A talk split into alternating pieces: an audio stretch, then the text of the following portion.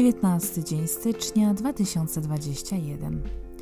Pisząc codziennie, uczę się samodyscypliny. Pączek powiedział, że nie mógłby tak codziennie. No bo o czym to tak pisać? Że jestem szczęśliwy albo i nie? Zaśmiał się życzliwie.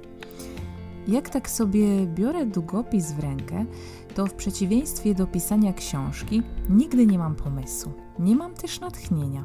Po prostu piszę pierwsze zdanie, a reszta robi się sama. Okazuje się, że kiedy przeczytałam kilka rozdziałów swojej książki, które pisałam według planu, tego jak uczą autorytety, byłam zszokowana tym, jak wielkie gówno popełniłam.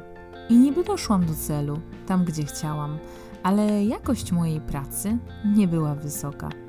To też porzuciłam kurczowe trzymanie się planu. Mam tylko czytelny obraz całości i poszczególnych kroków, jakie muszę po drodze postawić. A i tak, najciekawsze zwykle dzieje się po drodze, gdy nasza głowa zaskakuje nas samych. W życiu jest chyba podobnie. Im częściej o czymś myślę, tym mniej mi to wszystko wychodzi. Człowiek głupi się uparł, że można wszystko zaplanować, że należy mieć plan, cele. Owszem, trzeba, ale taki ogólny zarys. Dać sercu poszeptać w tych planach i nastawić ucho tak, aby ręce zrobiły swoje, bo głowa wbrew pozorom przeszkadza, nie pomaga. Coraz częściej tego doświadczam. Trzeba zrobić trening.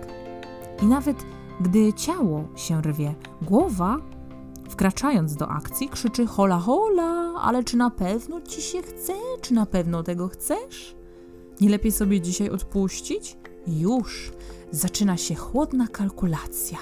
Tak więc i życie, i pisanie dzieją się najpiękniej, jak nie od głowy pochodzą, lecz od serca.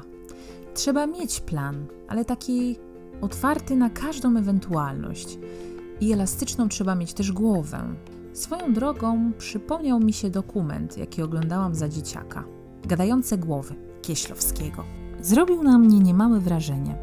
Choć tam nie głowy gadały, a serca właśnie.